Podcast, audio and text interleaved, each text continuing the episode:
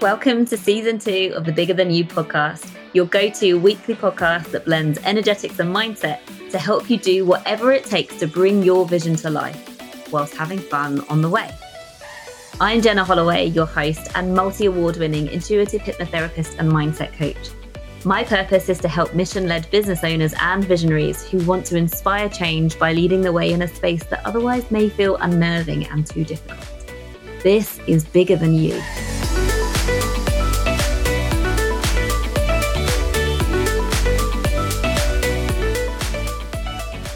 Hello, welcome back. Thank you so much for joining me again. I intended to go back and listen to the previous parenting episode I did on this. And to be honest with you, that previous episode, it was about, not a year ago, but it was getting on for a year ago now. It was old energy. And I want to do this episode without being affected by what I said then. I want to say what's on my heart now. And also as a business owner, I teach and live and breathe everything I teach. And that is just go for it. Do it now. Make your own rules. So I'm not available for going back and listening and making it perfect. And what is perfect? Absolutely not. So here it is, fresh off the bat. I felt called to do this episode because I heard the inspiration the other night, and all my intuition that I get in the night is always super strong. I just had this very clear feeling that I need to get this out there, this episode, because, and it is totally related to what I do in the sense that I help business owners and visionaries, those people that feel like they have a calling that is bigger than them, hence the name of this podcast. And so I help leaders. And so leaders need to get out of their own way, basically. If they have something that is bigger than them that they want to bring to the world and make happen and create, they need to get out of their own way. They need to sort out their limiting beliefs. And so this episode is completely relevant for the future. You cannot be a leader if you stop yourself, if you do not believe that you're worthy, or you have a whole bunch of shame, or if you have a harsh inner critic. All of the heavy work that I help people with is as a result of their subconscious programming, the things that they live through.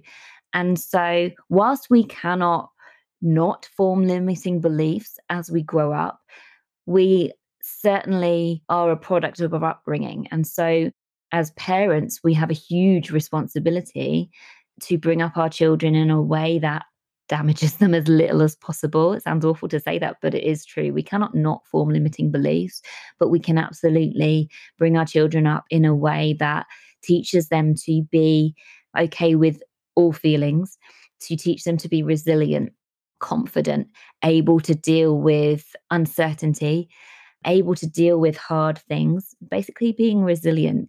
And so much of it is down to the way we bring them up.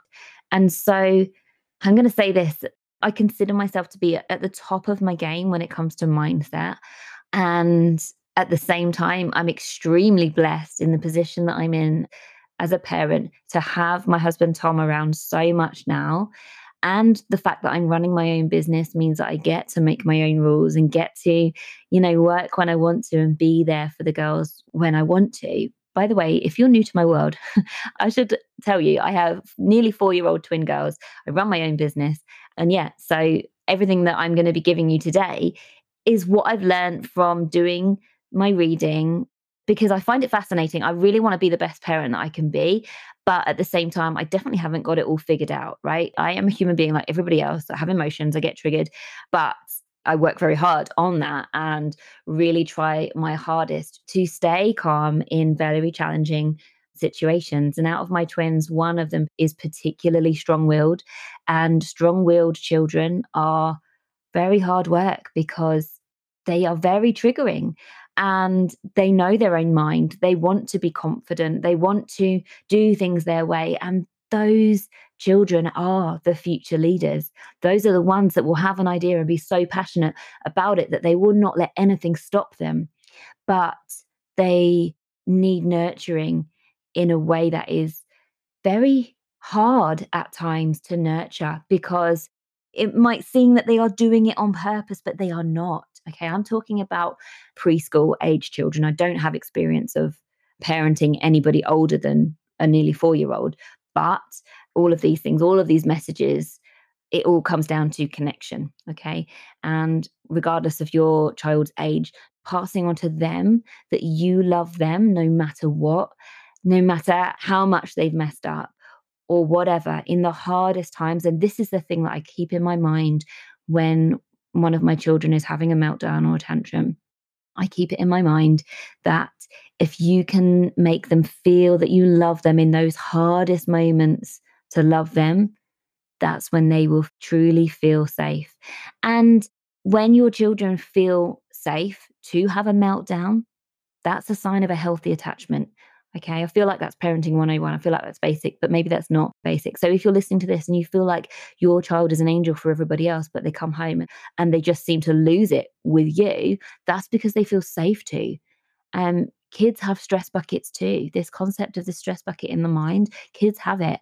And they hold in their stress, you know, when they're at nursery or when they're at the grandparents, whatever, they will hold in everything. And when they see you, you can expect it to overflow. And that's when you'll get the meltdowns. And it's so hard. You know, I've seen my children be absolute angels for their grandparents and then come in and just lose it with me. And it's a sign of a healthy attachment, and it is good, but it does feel like a backhanded compliment at times. And so just an example, my girls had a sleepover with their grandparents this weekend just gone, and my mum and stepdad brought the girls back and we went straight into the theatre to watch a pantomime. So it was all excited. They had a great time, but they held in their stress that otherwise would have come out straight away if we were at home. And by stress, like, I don't mean anything bad at all, but essentially they cannot be fully themselves anywhere but at home. So if they aren't happy about the fact that they were only allowed one yogurt instead of two, they wouldn't ever have let Nanny know that, but they would have done it if they were at home with me. And so this is what I'm talking about, stress. I'm not talking about massive things at all, but massive things in our mind as adults are very different to what's a massive thing to a 3-year-old. Okay. So anyways, we met them at the theatre, we watched the pantomime, and then straight after the pantomime, we came out. They wanted to look at the Christmas tree, so we took them there, and this is when it all started to unravel. Basically, both of our girls completely lost their shit inside the foyer, like the reception area of the theatre, and we basically had to carry them out kicking and screaming all the way to the car. Got them in the car, they cried, and by the time we got home, they were absolutely fine. They just needed to let off that steam, and unfortunately they had to hold it in a little bit longer whilst we watched the pantomime and they were distracted, but it was ready to come out and they couldn't wait till they got home. So we basically left the theatre kicking and screaming with them, and that's okay. Like, I'm not worried about what anybody else thinks about my parenting or my children. Like, I know that I'm doing what's right by them, and that is helping them feel that they are safe with me to be themselves. And so what is really important to know is that tantrums, meltdowns are normal, and you shouldn't be embarrassed if they happen in public places. Zone out everybody else. It's about you and your child, and it's about doing the same things. I don't want to repeat myself. I feel like I said this on the previous parenting podcast about being firm, fair, and consistent. Say what you mean and mean what you say. That doesn't mean to say that you can't do it lovingly. So validate their feelings. If you're saying no to them, it's really hard for them to hear no. And so it's just about keeping your boundaries, but in a kind and compassionate way, and being like you're on their team. I always try and see things through my girls' eyes. They're not trying to be hard work. They're not trying to give you a hard time. They are having a hard time. And preschool age children, they cannot self-regulate. They cannot manage their stress. And so it's down to us to teach them how to do that. And we do this by co-regulating them, showing them how we remain calm, giving them strategies. Like, we've got an area, we bought a tent for one of my girls. The other one, the non-strong-willed one, basically my other twin, she used to hold stuff in and then have these explosive meltdowns where she would just go raging. Whereas my strong-willed child would fold and need cuddles and would want me. My other one would just explode and not want you to be anywhere near her. So we bought a tent for her and told her that that's your calm down area. When you feel angry, when you just need some space, you go there.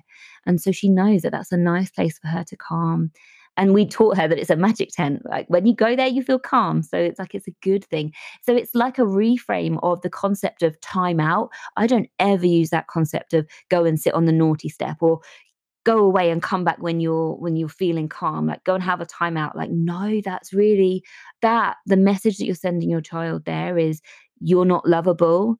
When you're having a hard time, you need to be on your own. You need to sort yourself out. I don't want to be near you. That's the message we're sending when we use the naughty step. And so it's like, I am here for you when you're having a hard time, but you also have that safe place over there.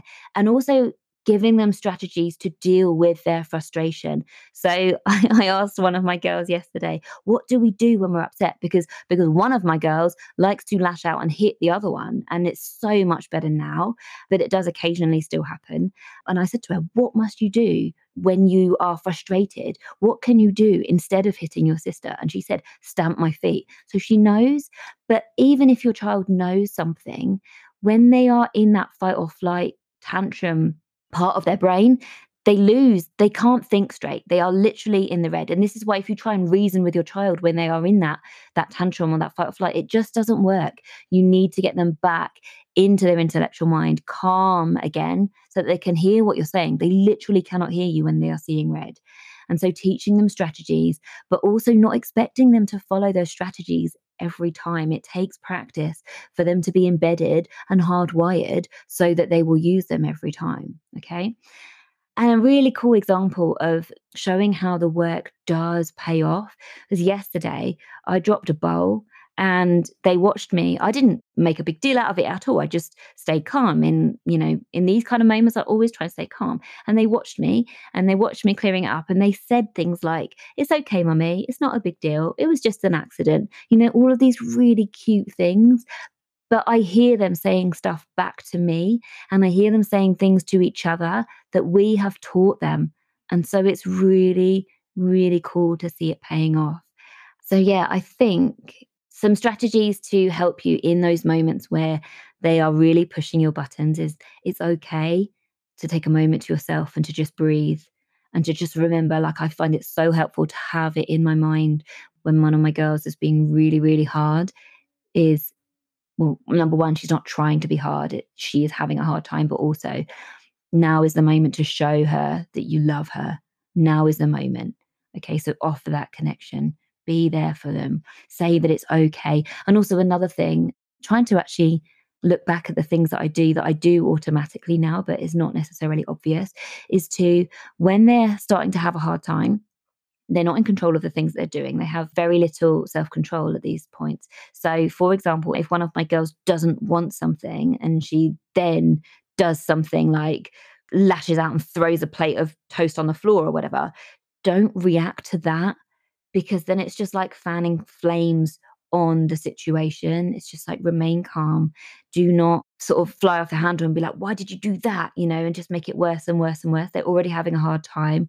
And always remember that there's always a reason behind the behavior. So try and find the root cause. And this morning, one of my girls was really, really hard work to get ready. And they were going to their grandparents for the day. And I remember I actually said to her, what's wrong? Like, I've trained them to tell me, are they scared? No, I didn't say what's wrong. I said, is there something that you're worried about? And so they'll tell me now. And she said, I'm scared of going. And I thought back to the last time that she went there.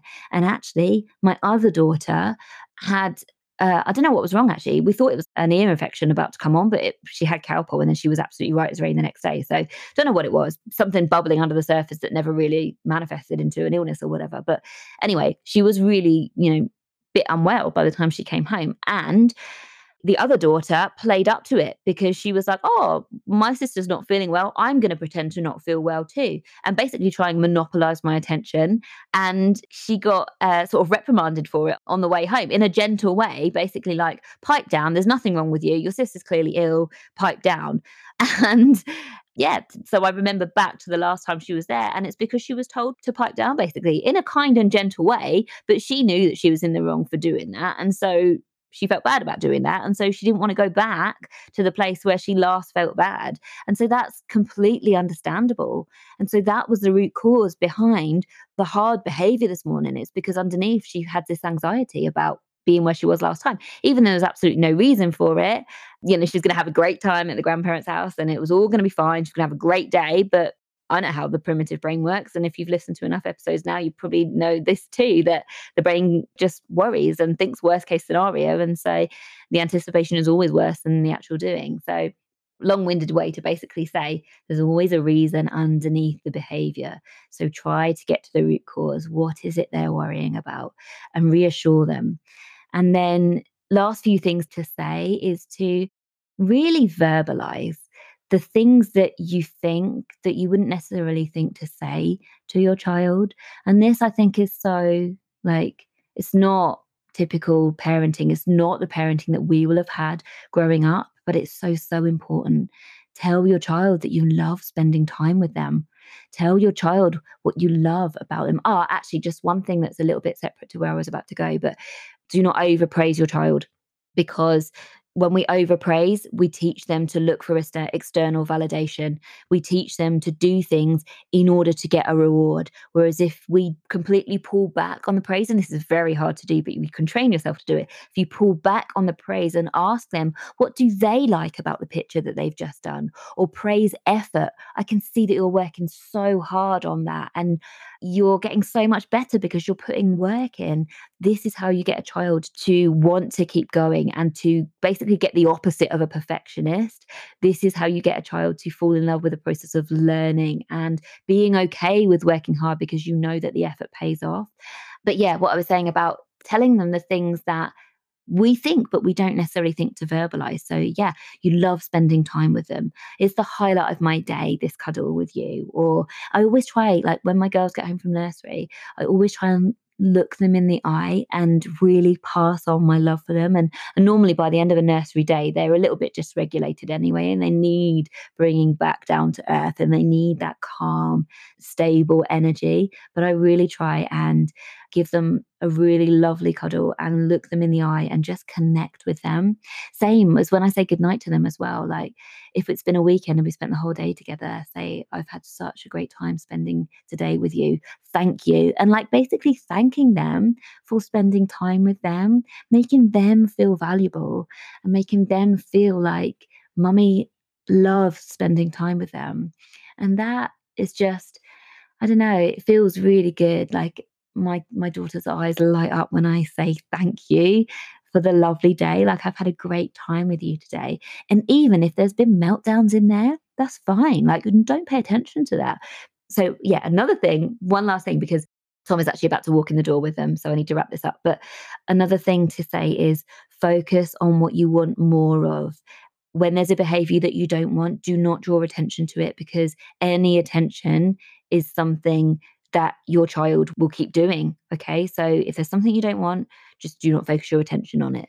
And 9 times out of 10 with a preschool aged child, by not focusing any attention on it, it will fall away. It will just go. And actually one example where I didn't do this, one of my daughters started saying to me, "You're naughty, mummy," when she thought I'd done something wrong. And it triggered me. Like I was like, no, I'm not. I think I said to her, no, I'm not naughty. And then I basically fed it. And so she kept on saying it for a while. And Tom reminded me, like, just don't rise to it, Jen, and she'll stop saying it. And she stopped saying it now. So yeah, focus your energy on what you want more of. Praise them, thank them for helping. And yes, it might take longer for you to put the shopping away with your preschool age child helping you. But actually, by valuing that, you're getting them to want to help, so that when later on in life, they're going to want to help you, you know, rather than saying, oh, no, don't worry, I can do it quicker or something like that. You're giving them the message that they're not sort of valued or that they don't want to help. Yeah, basically everything that your preschool age child is experiencing, they are learning from. So it's a double-edged sword, the work that I do, because I'm constantly listening and knowing the kind of things that they are thinking based on what they're hearing. And so I'm hyper alert to everything that they're hearing. But it's also very good because I'm extremely aware of how to build high self-worth and stuff like that. So yeah, you know, I'm teaching them to, you know, tidy their rooms and do the shopping in a natural way. Like they see me doing it, they want to do it too. And yeah, just all sorts of things like this. And I'm not available for things like feeling guilty or shame or anything like that when I get it wrong. I just know that I'm always trying my best. And to put myself first is number one, because when my energy is depleted and when I'm tired, I'm irritable. Or if I've not eaten, I get hunger. And so it's much harder for me to be the best parent that I can be if I have not put myself first. If I spent all day working on my business and not gone out for a walk, or if I've not eaten enough, or, you know, all those kind of things that are absolute basics. You cannot be the best version of yourself as a parent if you're not the best version of yourself. So fill up your own cup first. Just one more thing before I go, and that is about teaching your child that they are in control of their own body, and it's their body, and so they don't have to do anything that they are not comfortable with. So this is really, really important when you are bringing up children, not to force them to give granddad a cuddle or force them to give nanny a kiss or whatever. No, it's their body and they have autonomy over it. So it's fine if you want to give nanny a high five. And if nanny doesn't like it, well, then that's nanny's problem. Okay. Your child is your responsibility to bring up safely for them. And if we don't teach them autonomy over their own body now, then how are we going to expect them to feel safe to say no as a teenager in situations where they're feeling pressure?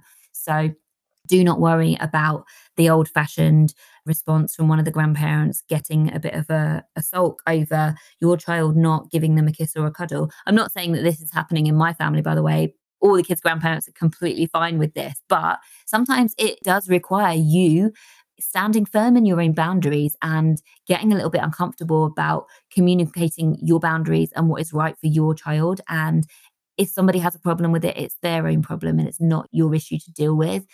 Your issue is your child's safety. So yeah, really key message. Just slot that in there. And on that note, I really must dash because they're about to walk in the door and I want to be there for them. So thank you so much for listening. Please let me know if you found this helpful. It's a little bit different from my usual podcast, but if you're a business owner and a parent, I hope you found it extremely valuable. Put yourself first. And yeah, lots of love. See you soon. Bye. Thank you for listening to the Bigger Than You podcast with your host, Jenna Holloway. If this episode has been valuable to you, please share it with a friend or leave a review.